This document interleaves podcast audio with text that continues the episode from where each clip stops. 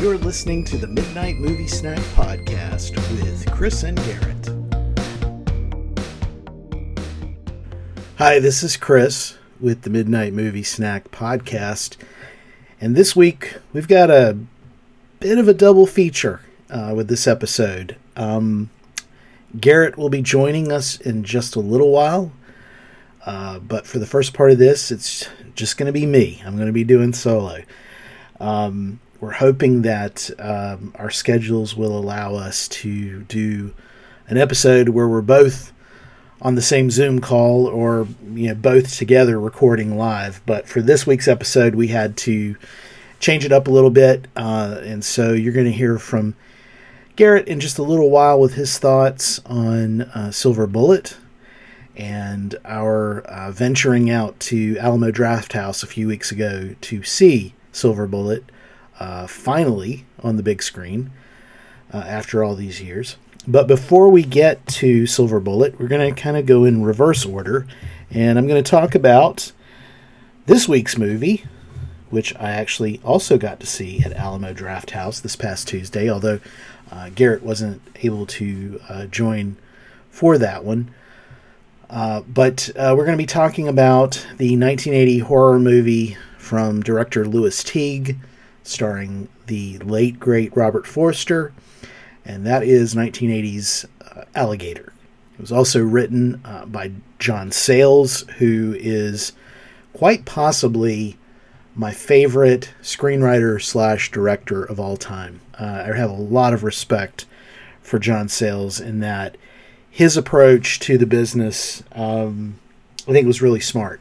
In that he would uh, write screenplays for movies like Alligator, and he also wrote uh, the screenplay for Piranha, which was a couple of years before Alligator. And he would take the money that he made off of those scripts and he would use it to finance his own film projects. And in some respects, John Sayles is kind of the king of independent filmmaking. He did a lot of uh, these small budget, kind of small films that were just really great. Um, I think the first film that he did was called The Return of the Secaucus Seven. Uh, he also did Brother from Another Planet. Uh, he did uh, Lone Star. And I think one of the last ones I ever saw of his in the theater, um, I think this was the last one, it was one called Men with Guns. Uh, so great screenwriter. So Alligator for me kind of hits all of the right notes. It's got a great director in Lewis Teague, who went on to direct uh, Cujo. He also directed Cat's Eye, which was actually shot here in uh, my home state of North Carolina, in Wilmington, back in the 80s. That was another uh, Dino De Laurentiis uh, project of one of many that also starred Drew Barrymore, who was in another Stephen King related uh, property, uh, Firestarter also shot in North Carolina. So um, Lewis Teague, I think, is you know one of those directors that um, he knew how to create an entertaining film. I don't think he ever really got the recognition that I think he was entitled to, but he made some really good films. And Alligator, even though it's low budget, and watching it Tuesday night, I was reminded about some of the special effects in the movie and you know the low budget quality to it, but what I like so much about Lewis Teague and Robert Forster and John Sayles is that even with low to no budget, they were able to pull something together that was very entertaining. And I think that's, in my opinion, that is exactly what Alligator is. It is an entertaining movie. Um, I know when I was a kid, I would have said it was a horror movie. I think it's still kind of a horror movie, but uh, for a movie that came out in 1980, it was rated R. Uh, I definitely think if it came out today, it would probably be a very mild PG 13 uh, at best. But uh, this was a movie that, uh, like a lot of movies in the 80s, growing up as a child of the 80s, 70s, and 80s, uh, I didn't get to see movies like Alligator in the theater. Um, my parents were pretty strict about movies, uh, certainly R rated movies. And uh, so I only got to see Alligator for the first time on, I think, network television. It wasn't even cable. Uh, I think it was on network te- television. And uh, it definitely, for, I think I was 11 at the time, 10 or 11, uh, it definitely um, gave me some some some nightmare material. Uh, there's some scenes in the movie that uh, definitely can um, keep you up. so, um, and I was talking earlier this week with um, some folks on Instagram Live. I think it was ABC Cinema. was talking about the. There's a particular scene in Alligator that involves uh, a group of kids in a swimming pool and a diving board, and uh, and the alligator who happens to be kind of resting in the swimming pool. And if you haven't seen the movie, I'm not going to spoil it. Although, if you haven't seen the movie, please, I, it will not hurt my feelings if you pause this episode right now and go find it and watch it. It's definitely worth your viewing, especially if you like movies from the 80s, especially if you like horror movies from the 80s. Uh, and for me personally, it's if you're going to do a double feature, if you're going to talk about two movies, I think that uh, Alligator and Silver Bullet are a good combination. I would go to a movie theater if they were showing this as a double feature. Uh, it's a good uh, collection, uh, a good pairing of uh, of two films that I think you know by today's standards, today's standards you know might seem a little dated or special effects might not seem that great, but it is it's got a lot of charm in in different ways. So uh, as I was doing research for uh, Alligator, I was uh, there was one piece of information that kind of blew me away. So uh, as I mentioned, you know, the lead actor in this movie is Robert Forster, and Robert uh, is probably best known for playing Max Cherry in uh, the Quentin Tarantino movie Jackie Brown. He was the bail bondsman. Uh, he was nominated for an Oscar for that role, and quite honestly, I, I think he deserved it. He should have gotten it. Uh, but he is the lead character in this movie, and he just brings such a, a, a level of believability and realness to the role. Uh, and he's just, in my opinion, a great actor. I was fortunate that I got to see some interviews with him before he passed away a few years ago, and uh, I got to see some of the last films that he did. And um, just an amazing man, uh, amazing legacy that he leaves behind. Uh, but what's interesting is he was also in Breaking Bad and Better Call Saul and the Netflix movie uh, that came after Breaking Bad, uh, El Camino. And for those of you who don't remember him, he played what they called the disappearer, the guy who would help uh, Walter White and Saul uh, Goodman and Jesse Pinkman give them new identities and kind of drop them off somewhere where they could live a, a different life. Uh, that was one of his last roles, Robert Forster's. But what's interesting is when Robert Forster passed away, Bryan Cranston uh, paid tribute to him on social media and shared that he was, Bryan Cranston was a production assistant. I think he also assisted with some of the special effects, but he worked on Alligator. Uh, and so um, I think he got to know Robert Forster through through Alligator, and uh, I think they definitely, um, when Forster came to Breaking Bad, there was an opportunity for them to kind of bond over uh, the fact that uh, they worked together um, back in '79, I think it was, and that was early on in Bryan Cranston's career. As I said, this was a production assistant role, so I think he was just starting out uh, before he actually uh, was able to start acting. So, uh, Alligator is uh, holds a special place in, in my heart just because uh, it was along the wave of movies that were kind of knockoffs of Jaws. And if you've spent any time listening to this podcast or following the podcast on Instagram, Jaws is quite possibly my favorite movie of all time. I think it is probably the most perfect movie that has ever been made. Uh, there's just it, it just hits all the right notes for me.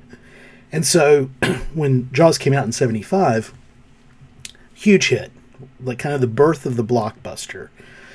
And other studios started cranking out these kind of monster movies of sorts, you know, where it was some sort of creature in nature, whether it's orca or you know, we have an alligator or piranha or barracuda. There, I mean, there were all these movies that were kind of trying to cash in on Jaws's popularity.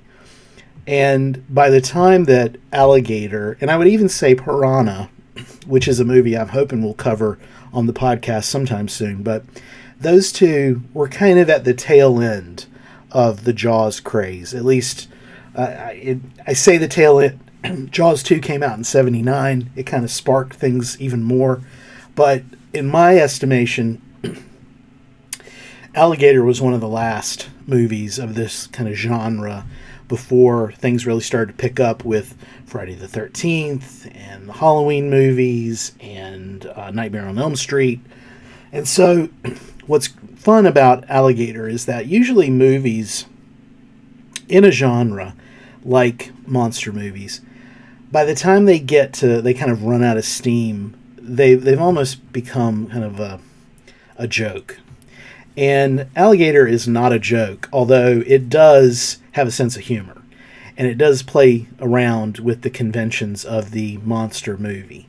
Um, there are a couple of scenes in the movie, I won't give them away, but you'll know them when you see them, that are just these little, not a wink to the audience, but it's just putting something out there that the director and the writer are going to get a laugh, or the actors are going to get a laugh out of it. Um, it doesn't take itself too seriously. Um, there's a lot to, to kind of mull over with this movie. The one thing that stands out watching it this past week is that so the movie is supposed to be set in Chicago, but there's signage everywhere saying that it's Missouri. And they talk about other cities in Missouri, like St. Louis, being like almost like it's in close proximity, but the movie was shot in Los Angeles. So make of that what you will. But it was kind of funny when uh, there's scenes where, you know, they're talking about Chicago or they're talking about the city, and then you would see scenes with Robert Forster driving, and he's out in the countryside. So, um, where clearly it's Southern California. Um, so yeah, there's some some kind of fun there with the locations not being quite on point. Even though they say it's it's uh, Chicago, it doesn't look anything like Chicago. Um, and of course, I think this was at a time where the kind of accuracy with locations was, especially with movies of, of this caliber, the kind of budget that Alligator had, it was kind of like, okay, it's it's Chicago. It doesn't look like Chicago, but just go with us on it. Uh, and so um, that was something I noticed watching the movie on Tuesday. I don't think I really had noticed before. So, for those of you who are unfamiliar with Alligator, uh, I think everything I've said up to this point probably gives you an idea of what it's about. But the the basis for the the movie is actually something that John Sayles, I believe, came up with, and he developed um, with another screenwriter, uh, Frank Ray Perilli. In fact, Perilli, I believe, wrote the original draft of the screenplay, but John Sayles read it and then he he just ditched it and wound up changing it because I think the original script it was set in Milwaukee and that uh, the premise was that the alligator had gotten big in the sewers because of uh, beer spill off from a nearby brewery going into the sewers. So I'm just thinking, you're going to have a fat alligator, but I don't know if you're going to have like a big alligator that's a threat. Um, instead, Sayles decided to kind of change things up and make it a little more serious. And so he took the urban legend of how, you know, back in the day, people would either go to Florida or they would send away for having a, a baby alligator, like an actual baby alligator that they would put in an aquarium or put in a tank and raise. And then when the alligator got a little too big or started biting, they would flush the alligator down the toilet. So Sayles takes that premise and mashes it up with a little bit of science fiction where uh, in this story, so the alligator in question, uh, the kind of the, the star of the movie, uh, gets flushed down uh, a toilet. Uh, in fact, what's interesting is the the alligator belongs to the female lead that we meet later on in the movie, played by Robin Riker, who um, was one of those actresses. I just have to mention as an aside, uh, Robin was an actor that uh, I would see quite often on television and in movies, and I always thought she was just an amazingly beautiful woman. Uh, Alligator is the first movie I believe that she did, uh, so she's very young in this, and it was just really great seeing her uh, on the big screen in this movie. Um, she and Forster are, are, pretty good together. They've got some good chemistry. But anyway, her character uh, had gotten this baby alligator, and her dad flushes the gator down the toilet. It survives somehow miraculously in the city sewers. And a few years later, there is this laboratory close by that is basically testing growth hormones on strays, stray animals. And they're in cahoots with one of the pet owners, pet store owners, who's kind of a little shady. Uh, he's getting a little, you know, money on, from the labs, so he'll take these discarded animals that have died from experimentation and dump them in the sewer. And so the gator starts eating these animals that are all shot up with these growth hormones, and then it starts getting big. And it starts to develop a taste for human flesh and a pretty voracious appetite. And so um, it follows the kind of typical model of, you know, Jaws, where the main character believes that there's a monster down in the sewers killing people, the authorities, and people don't believe the person until it finally shows up and it's b- bigger than life and it starts eating people. So that's what Alligator does, and it does it, like I said, with a with a certain amount of humor and uh, some some low budget charm, as I would put it. But um, yeah, this is uh, a really fun uh, fun movie. Uh, it's got some familiar faces in it. Of course, Robert Forster that I mentioned, Robin Riker. Um, there's a young Perry Lang uh, who appears as a, a, police officer who sadly meets uh, an unti- untimely demise. Henry Silva, um, who played bad guys in the 70s, uh, is here as a professional hunter. Uh, who unfortunately doesn't really get a chance to hunt. Uh, and then uh, there's some other folks in there. There was one name that jumped out that for, for movie fans, uh, Sue Lyon uh, has a small role as a reporter in Alligator. And you may think, well, who is Sue Lyon? Well, Sue Lyon actually played Lolita in Stanley Kubrick's uh, Lolita, his adaptation of the novel. And um, Alligator was her last movie. Uh, she, I'm trying to remember, um, she she actually died a few years ago, but looking at her filmography, uh, I think Alligator was her last movie.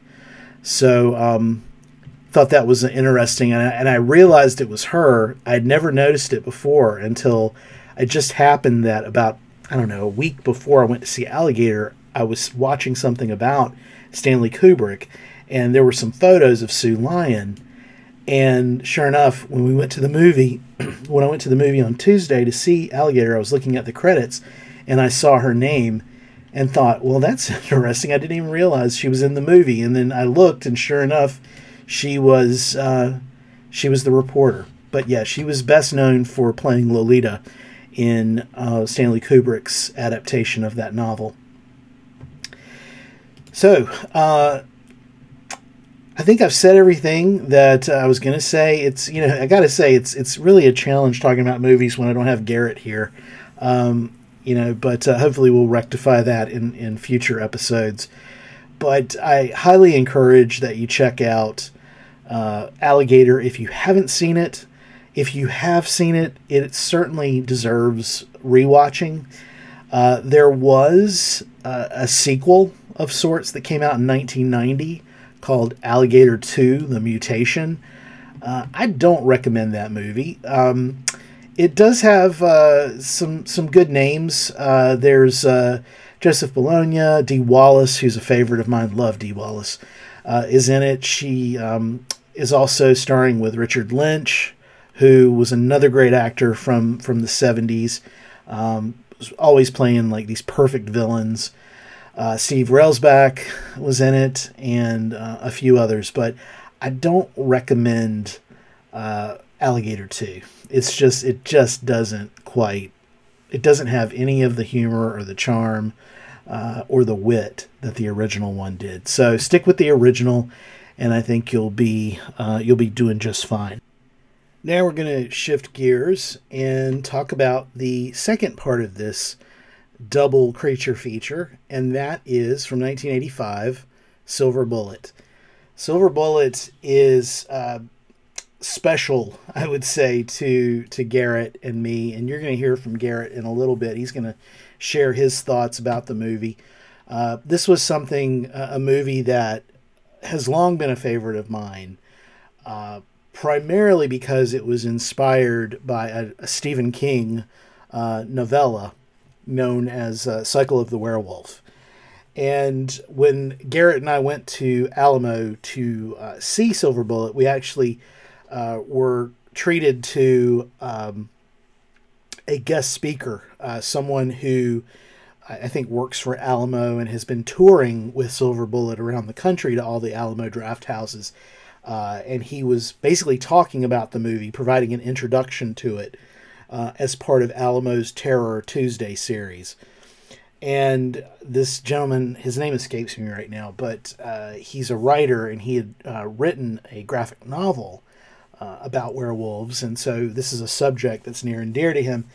Uh, but he was sharing some of the backstory of the movie, and this was something interesting to me: is that uh, the book actually began as an idea that comic book artist Bernie Wrightson had pitched to Stephen King, uh, and the idea was this: Wrightson wanted to create a calendar, a horror calendar, where each month there would be on this calendar a new image but it would essentially tell a story over the course of a year. And so Wrightson was saying to King, you know, I think this would be great if you just added like a paragraph or two for each month that kind of tells the story over the course of the year.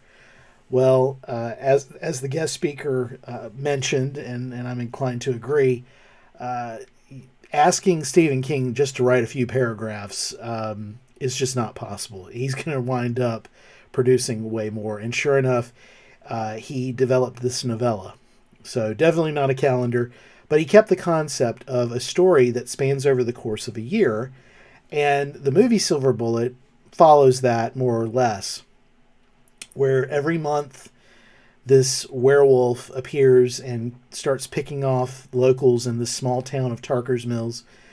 And so I was a fan of the novella, and of course, I'm a big fan of Bernie Wrightson. I was actually able to meet him a few years before he passed away uh, because he was one of my favorite comic book artists growing up. Um, he created Swamp Thing or co created Swamp Thing. Uh, he also did a beautiful illustrated uh, novel edition of Mary Shelley's Frankenstein.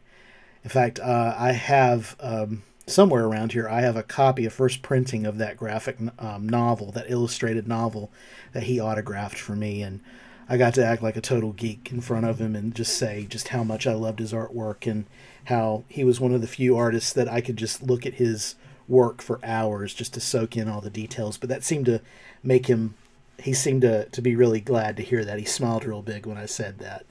Um, anyway, uh, so the artwork in Cycle of the Werewolf is really, really good um, because it's Bernie Wright's Wrightson art. But the story was also really good. And of course, this was at a time where anything Stephen King wrote, Hollywood would snap it up and develop it into a movie or a TV show. And so this was certainly the case uh, with with Silver Bullet. Um, so this was also uh, a movie that Stephen King wrote the screenplay for Silver Bullet, and I think that's part of the reason why I feel like this movie feels the most Stephen King like.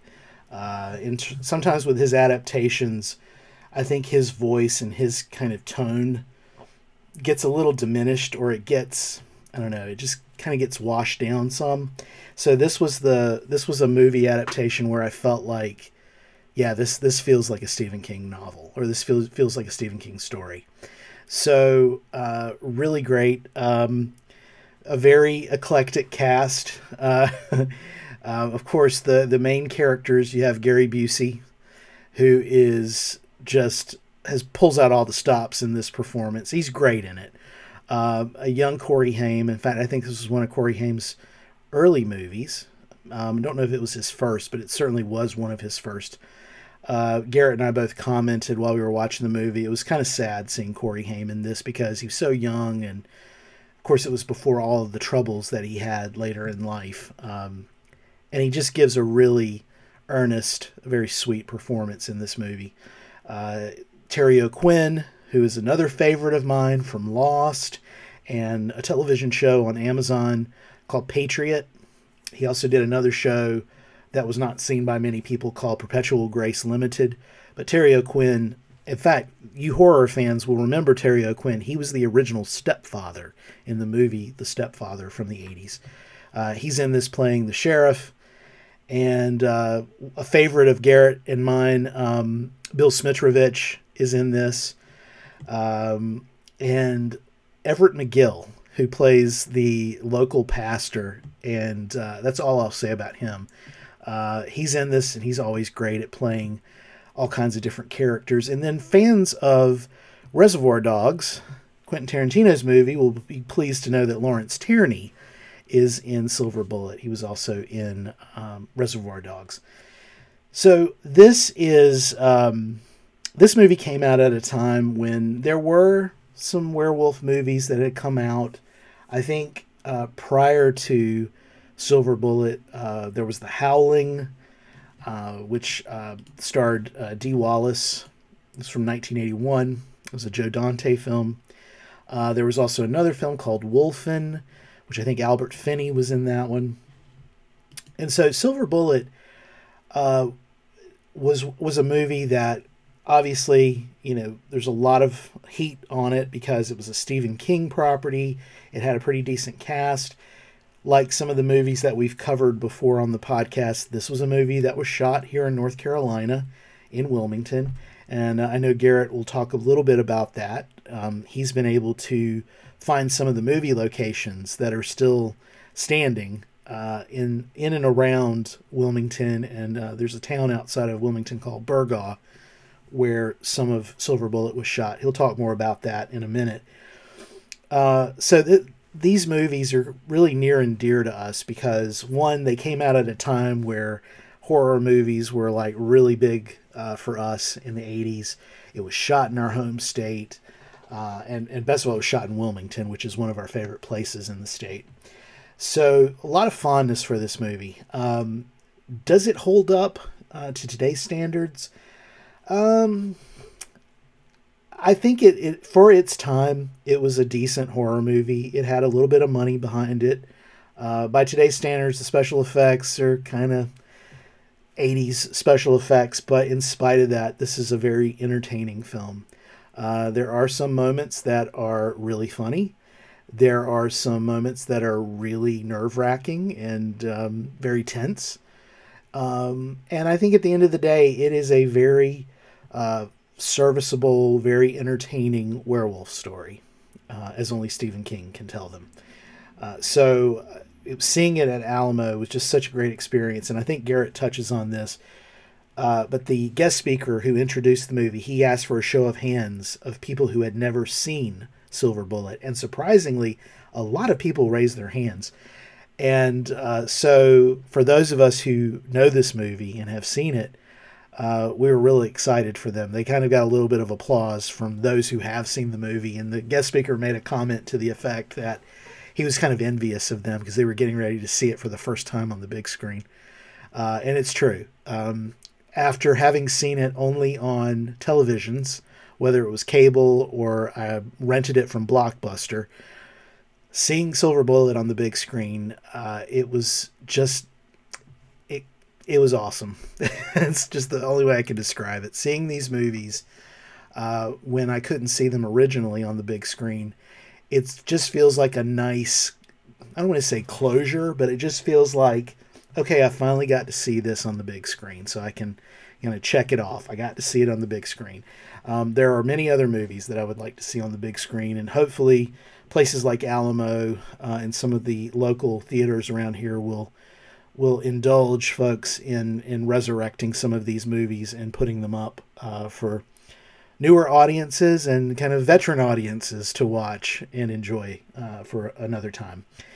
So, uh, if you like werewolves, if you like Stephen King, and you haven't seen Silver Bullet, you have no excuse. You need to go and find it. Um, I did not look to see where it's available on the streaming platforms. And quite honestly, I'm almost at the point where I'm not even going to recommend. You know, if I know it's on a certain platform, I, I may not mention it because usually by the time people listen to this, it may have left the platforms. So I would just encourage you either just do a Google search or you can go to a website that I think Garrett turned me on to, uh, Reel Good. That's R E E L good.com. Uh, you can type in movies uh, in that search engine and it will tell you what streaming services uh, have that movie or TV show. Um, I'm pretty sure that you can rent or buy digitally. Um, I recommend if you if you like physical media, and I'm going to make some racket here because I'm moving some stuff around to get to a catalog. If you like having physical media, like a DVD or a Blu-ray, and and I'm kind of I don't know. Some days I'm kind of like, yeah, I want all the DVDs, and then others I'm like, no, I'll just stick with the digital. Uh, there is a company called Critics Choice Video. Uh, I signed up and I get their catalog periodically. They've got really good prices on their movies. They usually have free shipping if you buy 25 bucks or more. They don't sponsor the podcast. I'm just putting that out there as a movie fan. I, I love their service. Uh, I found out about them through another podcast that I listen to, and uh, I've ordered a couple of things from them, some old movies, and it does not disappoint. It's great service if you if you like um, having a DVD uh, instead of just getting something digitally. I need to look on here and see if they have. I'll have to go on their website because the catalog is just kind of like the latest offerings that they're promoting. But uh, I have to check their website. I'm pretty sure they have. I mean, I, in all the times I've gone to Critics' Choice um, website, that I haven't stumped them yet. I haven't list, uh, you know, put in a movie that they don't have. So, uh, highly recommend them if you want to get a copy of Silver Bullet. And so, with that, I think I'm going to hand it over to Garrett, and he's going to share with you his thoughts about Silver Bullet.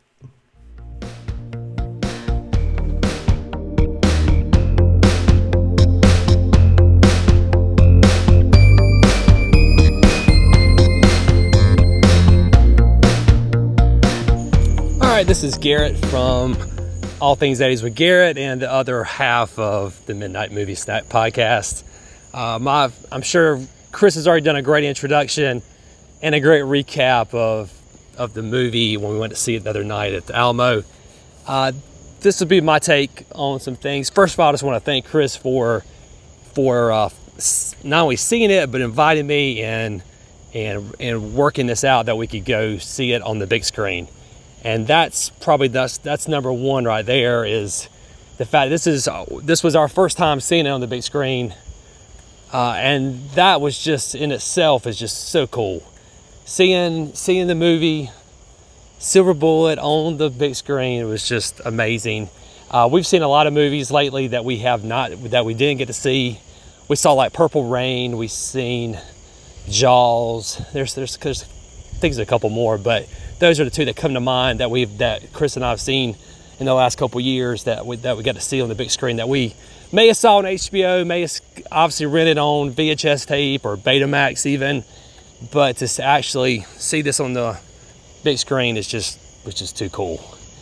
Uh, my other observation from the movie was just how much fun it was seeing it with a group of like of other Silver Bullet fans and there were some people that had never even seen the movie. Uh, there was like a show of hands at the beginning.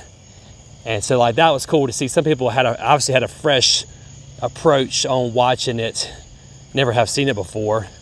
And obviously there's some parts of the movie that were that are, you know, obviously 1984, 85 special effects and, you know, so some of the movies a little bit cheesy if you're looking at some if you're looking at through modern lens looking back. But it really does hold up. That's one thing I can say. Is like as a whole, I mean, the story is good. I think I, I think that's what makes this kind of a. I don't know if it's a cult classic, but it's kind of an underdog cult classic for sure. It just has this. It has a good heart to it. It's got it's. It's kind of like what I want to look at as like the Black Phone. It's like a horror movie with a little bit of heart, and obviously, younger kids is kind of like the central focus on some of the some of the deal. I think it's kind of like I really want to compare it to that, and I know I've I'm I've, I'm I'm a little bit biased for the for the Black Phone as well, since that was also filmed in Wilmington, and that's something I haven't brought up yet. But Silver Bullet was filmed in the Wilmington Burgaw area, and that Chris and I are being from North Carolina. I'm sure he's already mentioned this, but just being that you know it's our home state, and and then I've done a lot of I've I've been to about every location in the movie Silver Bullet, and I've done like film location videos on YouTube and that kind of stuff. But and I and and for my part, I was telling Chris, I said I've watched this movie so many times, just in the sense of like like looking for details and trying to figure out where a location was or something like that. I've paid so much attention to that. Sometimes you lose sight of how much fun and how enjo- how much how much enjoyment that you get out of the movie. And watching it on the big screen watching it with Chris watching it enough with the audience full of fans and some new fans was just like refreshing. It's just like it was it was it, it it's, it's seeing it through a new set of a new set of lens. It's uh, i showed i showed the movie about a year ago to my oldest son and one of his friends and this it was their first time seeing it and they were it was fun watching them watch the movie because I I take for granted that I understand that I know who the I know who the werewolf is in the movie but they didn't know who the werewolf was. And they're watching it and they're trying to figure out who the werewolf is. And I'm just like, oh, yeah. I mean, it's like, I take it for granted because I've seen it so many times and I know, but I saw it about, I saw it about when I was their age. I, I don't remember if I saw, I think I, I think I saw it on, I think I saw it on VHS first before I saw it on, on HBO. And I, I had a copy. I used to do the whole I would play one. I would play one VCR, and I had another VCR, and I would record. And I remember I had a copy of Silver Bullet, so I know. I, so I know I had rented it and I had recorded it. But it was just fun to watch it through their eyes, and that's what the movie, like for me, that, that was one of the things I took away from this. Was just that it just like it was just a. It, it was just it was just refreshing. It was just a cool, just a very cool experience. Uh, and it's just like I mean, in one way, I felt like I was like 13 or 14 again, watching this for the first time, and it just gave it just it just gave it a whole new, you know, like fresh perspective. It just it was just really it was just really cool, and then and obviously watching it with Chris, and even though Chris and I didn't watch it together at that at that time frame, but it was just cool that I watched it with him, and we just had a just had a great time. And there are so many parts that just made us that made us laugh, and the parts that were just like that's really cool. One of the things that I did notice that I've, I've watched this movie so many times, like I said, and I've paid so much attention to detail, and I feel like that I could tell y'all kind of like little stupid details probably about the movie. But one thing I noticed, and this is this was cool that I noticed for the very first time, when Uncle Red and Jane and Marty, after they have a little conversation on the courthouse square there in Burgaw, they go to the church and they're watching they're watching Reverend Lowe paint the he's painting the the thermostats and they're raising money for the can the the the med the medivan the medevac or whatever it is drive whatever that's called. And and he's and he's he's asking him like do you see your werewolf or you see your killer or something? And he goes yep sure do. And you can hear Reverend Lowe whistling in the in the background when he's when he's painting he's painting the, uh, in front of the church on the sign. He's, he's, he's whistling. I've never caught that in watching it on DVD or VHS I never I never had caught that. And that was just something that I was like so seeing it even for the probably the I don't know it could be the 400th time. I don't know how many times I've seen it. I still I still saw something new in it, and that was, and again, that was kind of like that was a nice, it's a really nice touch. And the other one that was just I thought was kind of there's two there's, there's two more things. I one I just I had uh, I was telling Chris this like right before the movie that I think I figured out where when when Marty takes this when when Uncle Red gives him the gives him the new deluxe ultra super or silver bullet and he takes off and Uncle Red's like like supposedly like he's watching from the from the house and he's like making all these you know oh no and all this kind of stuff like that.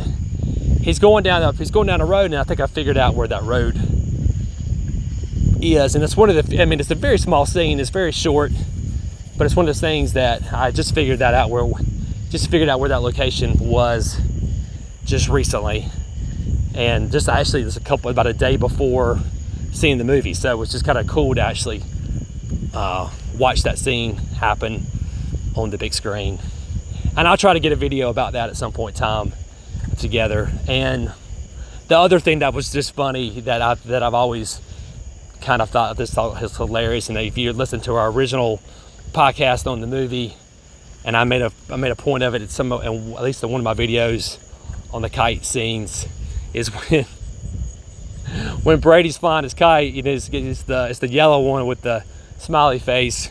Is that you know you can see the you can see the there's a string holding it up from above and it's even more and it's it's pretty obvious on DVD but it's even more obvious on the big screen. It was just like, so that was kind of funny. That was thought that was that was pretty good.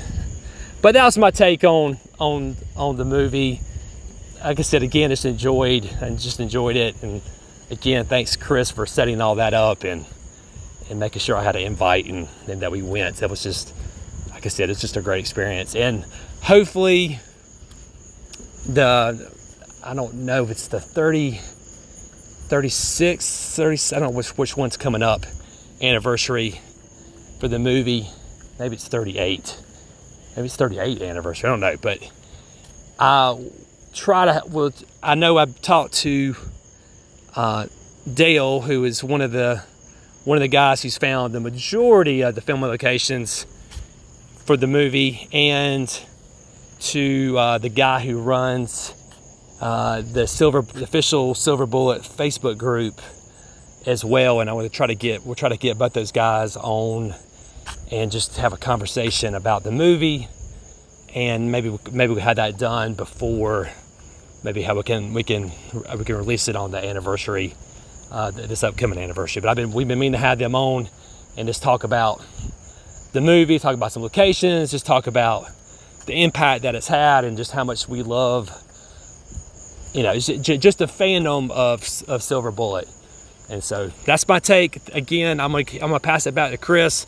But thanks again, Chris, and I think I thank all you guys for, for, for listening and and for supporting the podcast. I, I we, we greatly appreciate it. All right, Chris, it's, it's, it's over to you, buddy.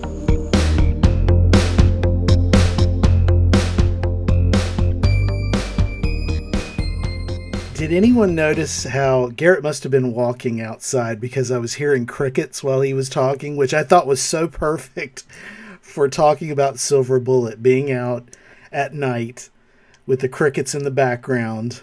And if he had just added a, a wolf howl, it would have been perfect.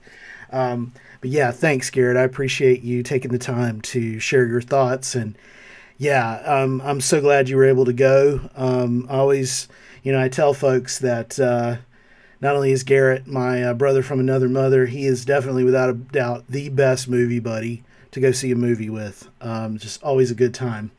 So I'm glad we got to do this, and I hope uh, we're able to catch some more movies uh, on the big screen. I would love to see Maximum Overdrive on the big screen. So hopefully, Alamo or some theater in this area will uh, will show it. I know I think Garrett's seen it on the big screen, or he's seen it like a uh, public showing of it somewhere down around Wilmington. He can uh, he can help uh, add those details when we when we are on the podcast together at the same time next time.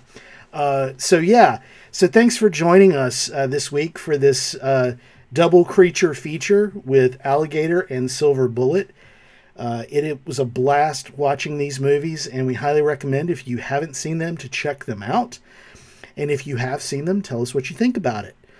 Uh, tell us what you think about Alligator and Silver Bullet. You can contact us on Instagram at the Midnight Movie Snack Podcast. You can always go there to find out kind of the latest and greatest, what we have next in store. Uh, Garrett and I need to talk about what we're going to be doing in the next couple of weeks. Uh, but for now, thanks for listening. We will talk to you soon. And until then, I have no idea what I was just going to say there. I don't have a script. I'm just flying solo tonight. Um, no, thanks for listening, everybody. And I hope you have a great weekend and watch some movies. All right. I can think of two that you can watch. Um, but uh, watch some movies and have a good time. Uh, until next time, I'm Chris, and you've been listening to the Midnight Movie Snack Podcast.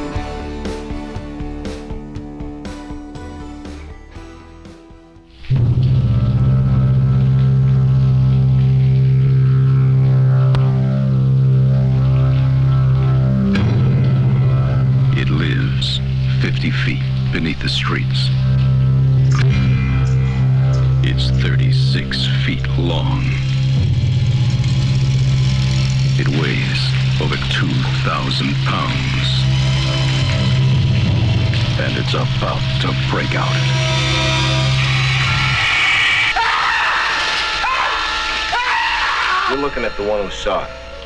And it was big. You said it was dark. Now, perhaps you were mistaken. An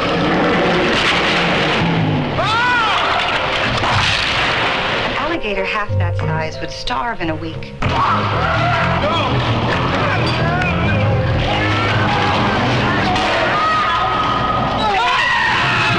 He kept coming up with some garbage about alligators in the sewers. Alligators in the sewer?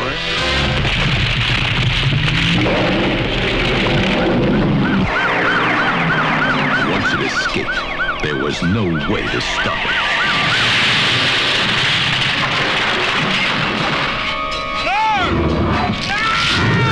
The safety of the public is my job.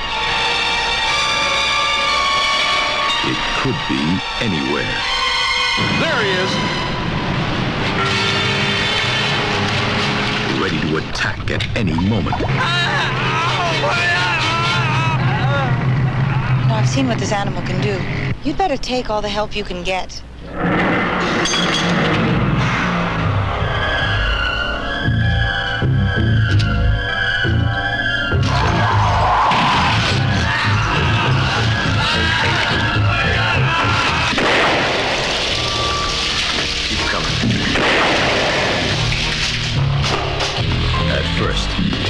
One believed it. Now, no one will forget. Alligator.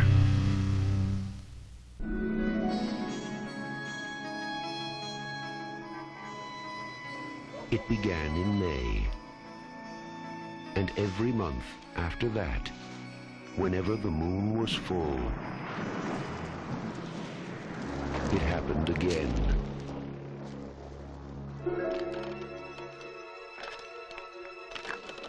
And again.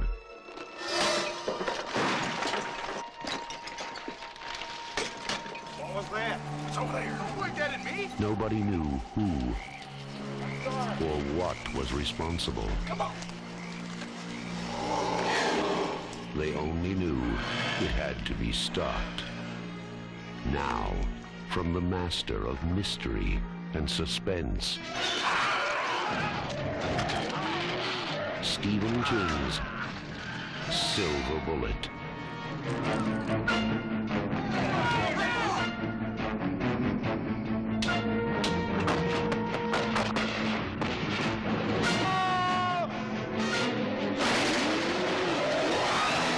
Silver Bullet, the last glimmering hope.